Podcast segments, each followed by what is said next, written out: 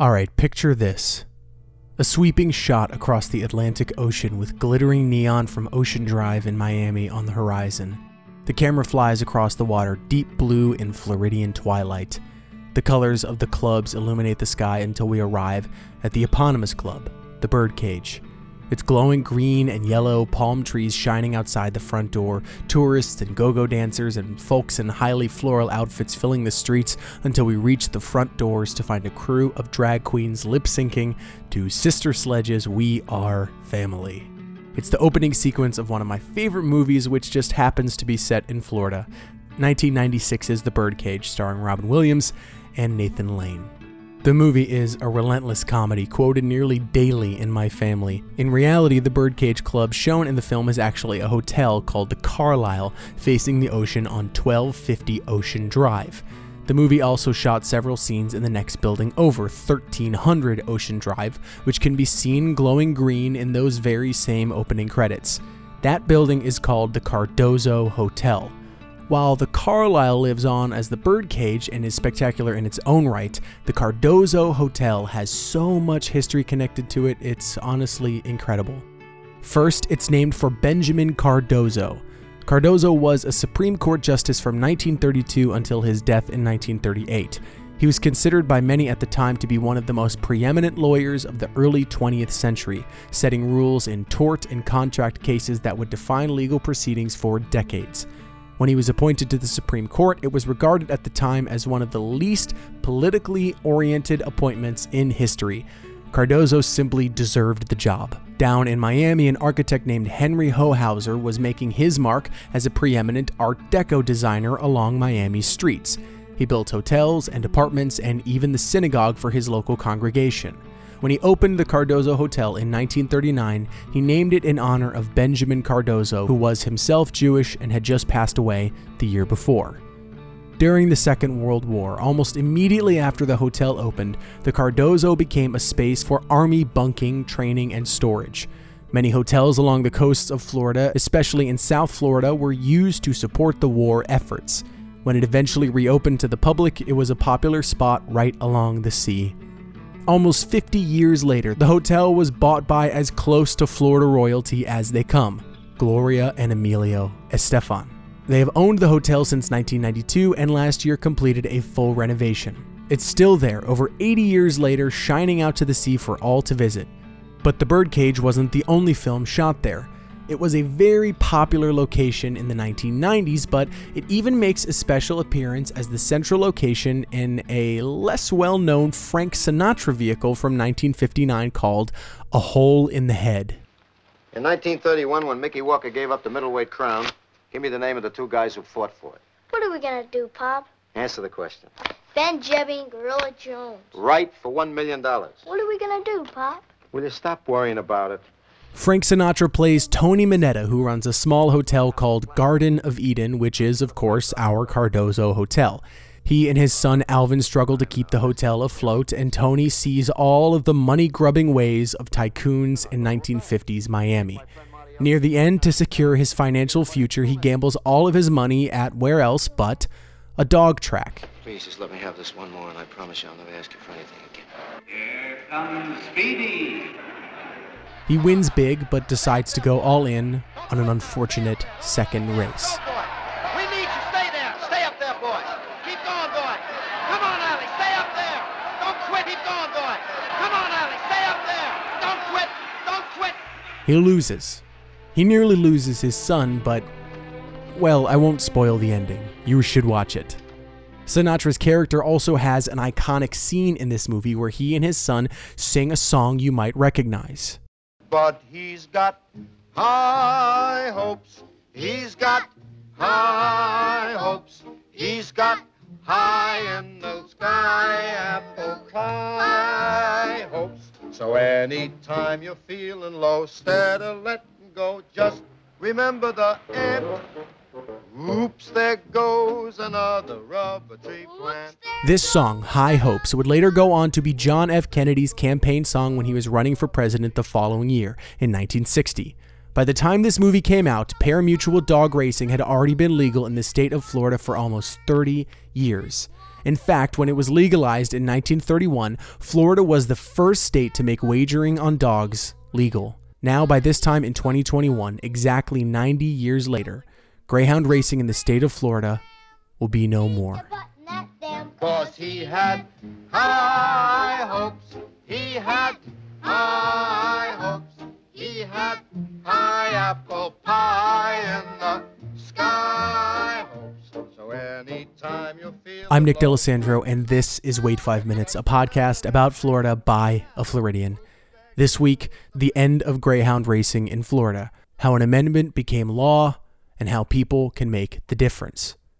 A little content warning we're going to be talking about animal cruelty and gambling in this episode. If those are too much for you, please feel free to skip this episode and come on back next week. I'll be glad to see you then. If you're ready, then here we go. you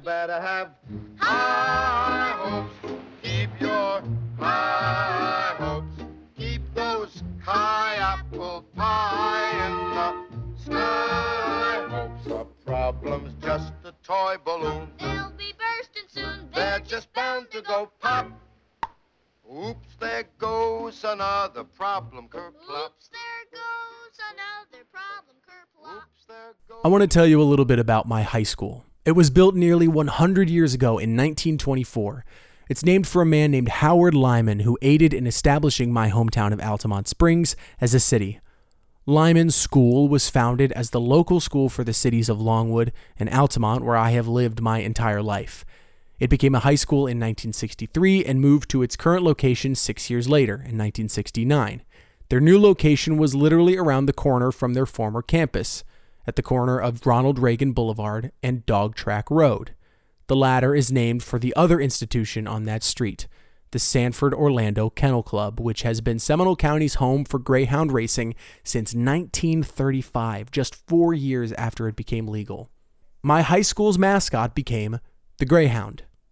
Our sports teams, the Greyhounds, our t shirts, Greyhounds, our marching band, the Marching Greyhounds. We were the Lyman Greyhounds, and our legacy is intrinsically connected to the racetrack right across the street. When this club opened, there were 10 Greyhound tracks in the state. Racing had been going on in the state further back, way back, since the 1920s, thanks in no small part to the legendary Chicago gangster Al Capone.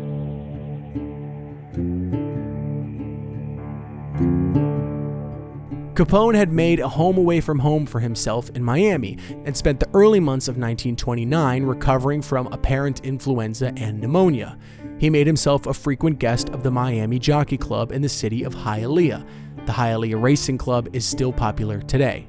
Horse racing was happening there, but the state's archive shows that dog racing has been happening in the state since at least 1922, nine years before it was officially legal.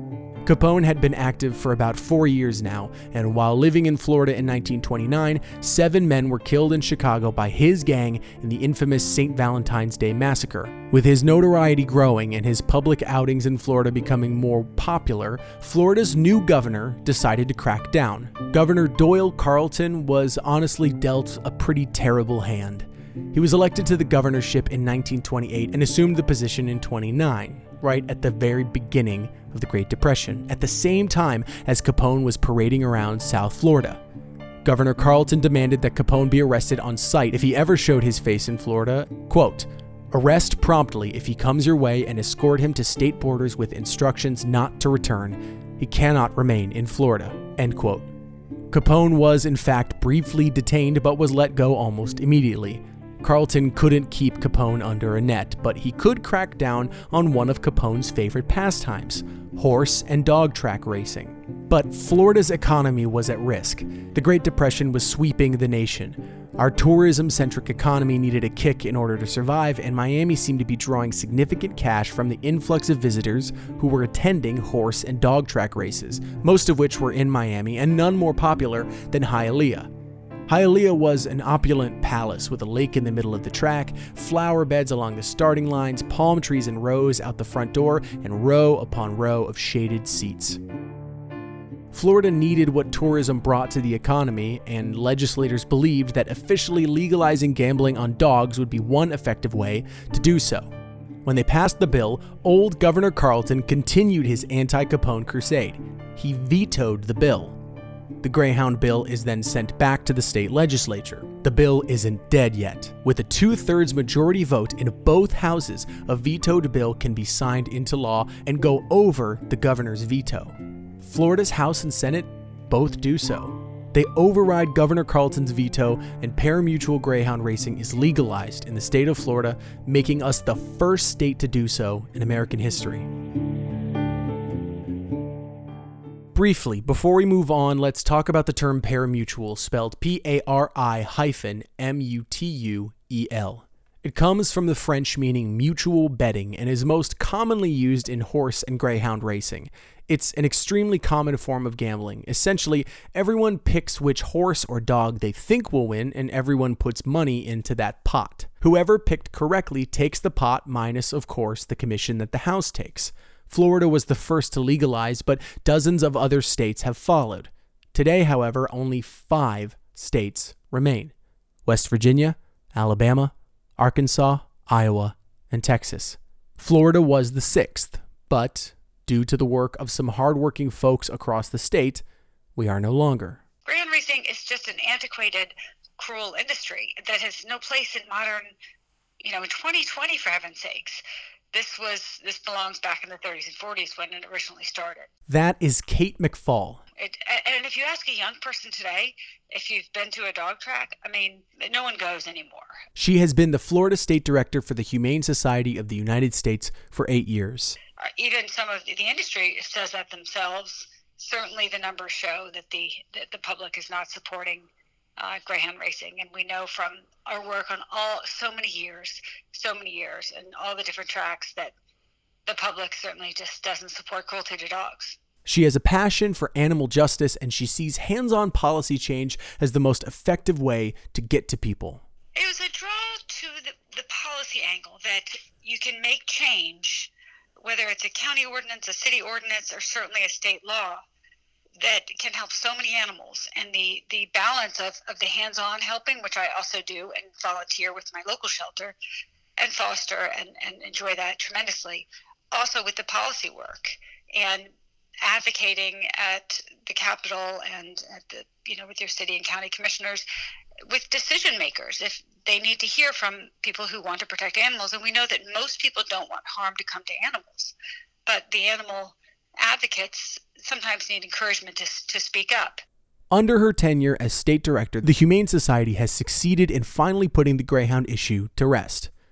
The Humane Society, along with many other advocates, have been trying to pass a bill that would end Greyhound racing in the state as far back as 2008. Advocates have been vouching for their cause every year when the legislature gathers to no avail. According to the Florida Bar Journal, quote, the commercial greyhound breeders and gaming interests successfully defeated every effort of animal welfare interests, end quote. Year after year, their cause would fall flat. Enter Tom Lee. He's a Republican state senator who served as Senate president for two years in the mid 2000s. He was elected back to the Senate in 2012, representing District 20, which covers parts of Hillsborough, Pasco, and Polk County. In 2017, Lee becomes one of the 37 members of the state's Constitution Revision Commission, or the CRC. The CRC is an amazing piece of our state's politics. They only gather once every 20 years as a means to propose changes or amendments to the state's constitution. This means that they have gathered in 1977, 1997, 2017, and won't gather again until 2037. What makes this group so special is that they can pass amendments straight to the ballot. Most times, for an amendment to make it that far, citizens have to gather signatures on a petition and get it approved, then it can be placed on the ballot. But with the CRC, the legislators there can make a list of proposals, vote on them, and then send them straight to the ballot for voters to choose. When Lee was added to this group in 2017, in the third ever gathering of Florida's CRC in history, he proposed a movement if it was approved by the voters of Florida, parimutuel greyhound racing in Florida would become illegal by the beginning of 2021. In 2018, it was on the ballot as Amendment 13. In reality, this had been coming for years. Miami was a success story for the impact of racetracks.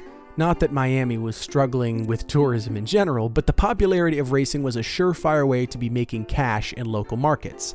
South Florida opened dozens upon dozens of tracks, and the industry proved to be a massive cash cow. Some gambling locations were using Greyhound racing to allow them gambling permits so they could keep card rooms open for players seeking blackjack or poker. The dogs were just supporting more lucrative and popular gambling ventures.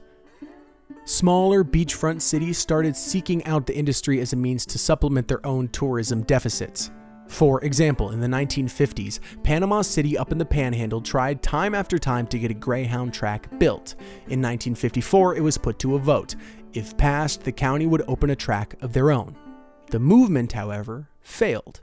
Even this far back, the tourism benefits did not outweigh people's objections to racing. However, Washington County, just north of Panama City, agreed to open their own track. By the summer of 55, there were 10 races per day. People would travel from Panama City north to the neighboring county's track. Today, it is still one of the last 11 Greyhound tracks in the state. Before this bill even passed in 2018, the tracks were shuttering their doors. According to the Miami New Times, at least 40 tracks closed between 1991 and 2014.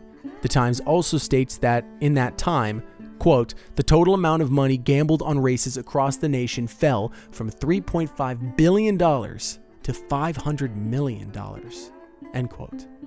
To survive, the industry was taking money from the state in the form of subsidies. When Tom Lee put the movement forward to the voters, Kate McFall had no doubt that it would pass.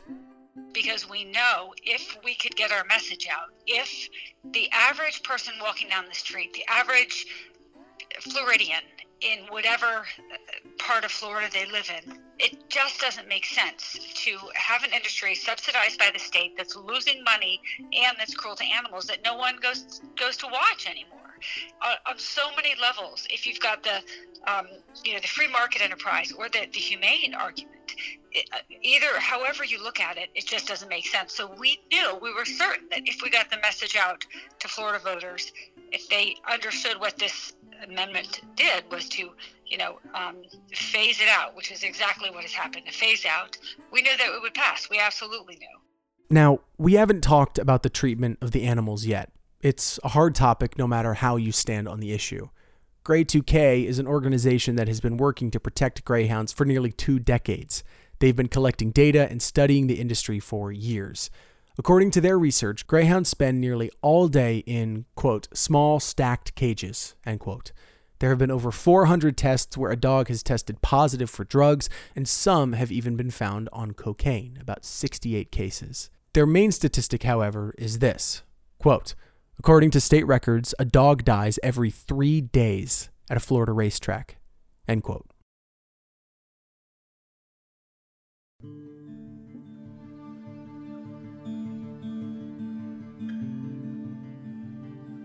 So we've only got a little under a year until it is finally done. Today, nationwide, there are 17 Greyhound tracks. 11 of those are in Florida. We are the last big state to be operating, and in one year, we will be out of the picture. Some kennel owners are trying to halt this change in its tracks via a federal lawsuit. They're seeking due process and are claiming that it would be a removal of their quote unquote personal property. Some kennel owners are essentially seeking to be paid by the state for the value their dogs possess. Their business is being taken away from them, so they want to make the money back for what this new amendment will be taking from them. Many are rallying around this idea, but nothing has come to fruition yet. So, what happens to the dogs? According to McFall, the greyhound industry is refusing to accept support from the Humane Society and their allies. Well, they don't want to work with us. We want to work with them. We want to help um, and help with the, with the adoption, with medical costs, with any anything to help phase out and help these dogs go from the tracks into homes. But the industry does not want help from us, so they have rejected our help. We continue to offer, and they they are not interested in our help.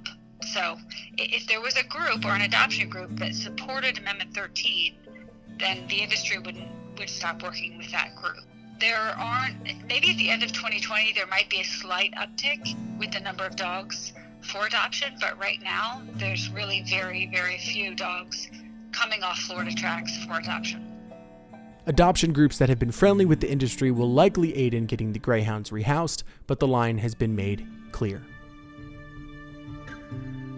What comes next is still uncharted territory. The animal advocacy groups have taken down a historically titanic industry, and that industry is still struggling with the ground shifting beneath their feet. They can't help that a number of items fell into place all at once. First, a state senator who cares about the cause is appointed to the CRC, then his amendment is approved to go to the ballot, then 69% of Florida voters approve said amendment. After decades of inaction and minimal change in just four years, the greyhound industry in Florida has gone from shaky but present to off the map. It will be 90 years exactly since the legislation of greyhound racing that it will become once again illegal and my high school will probably have to change their mascot.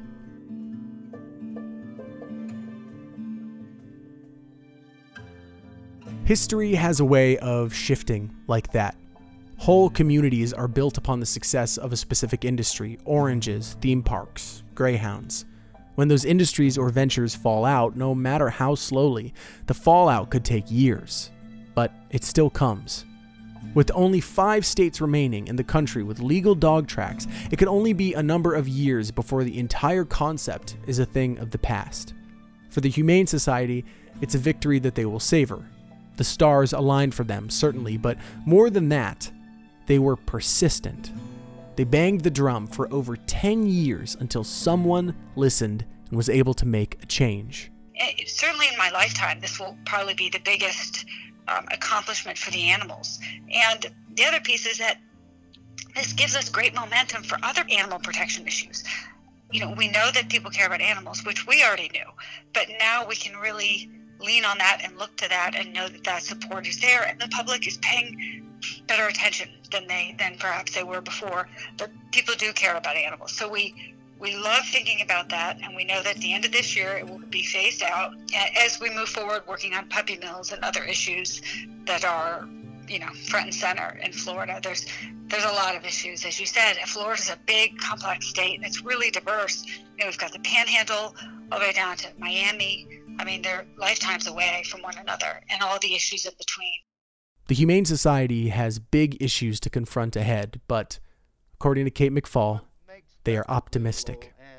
Because we know that uh, lawmakers really listen to their advocates, to the people in their district, their constituents, and collectively we can really make a difference, and we are. He's got high hopes. He's got high hopes. He's got high in the sky apple high hopes. So anytime you're feeling low, instead of letting go, just remember the end. Oops, there goes another rubber tree plant. Oops, there goes another rubber tree plant. Oops, there goes another rubber tree plant. Thank you so much for listening to this episode of Wait 5 Minutes. I'm so glad that you are here. If you're brand new to this show, or even if this is your first episode, welcome. There are some really incredible stories waiting for you in the archive. If you're looking for a good place to jump in and listen to some older episodes, you don't need to go all the way to the beginning. I have some that I think you will enjoy. I'd like to recommend last February's episode about manatees or October's episode about Florida's bats. Those are pretty amazing, and the bat episode actually features a veterinarian from Zoo Miami named Dr. Frank Ridgley. You will really enjoy those episodes. If you enjoyed this episode, please consider leaving a five star review below. It helps this show become more visible, and honestly, it brightens my day.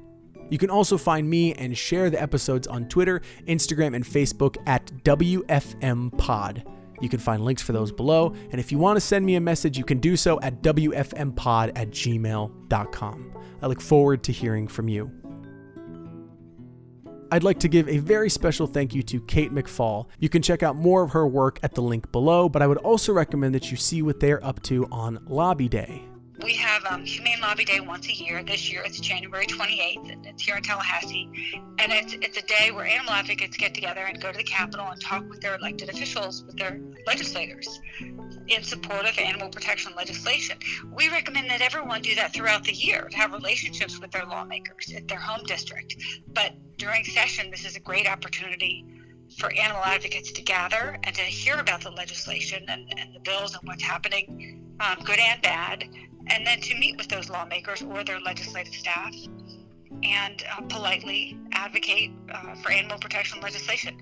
You can do some additional reading about the history of greyhound racing in Florida and the work of the Humane Society below.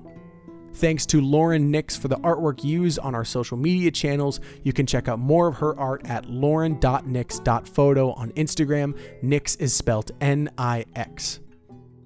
All of the music used in this episode is from Lobo Loco. You can find more of their fabulous music at the link below as well. I'll see you next Monday with another brand new episode. Until then, I'm Nick D'Alessandro. Be good to yourself, be good to others, and drink more water.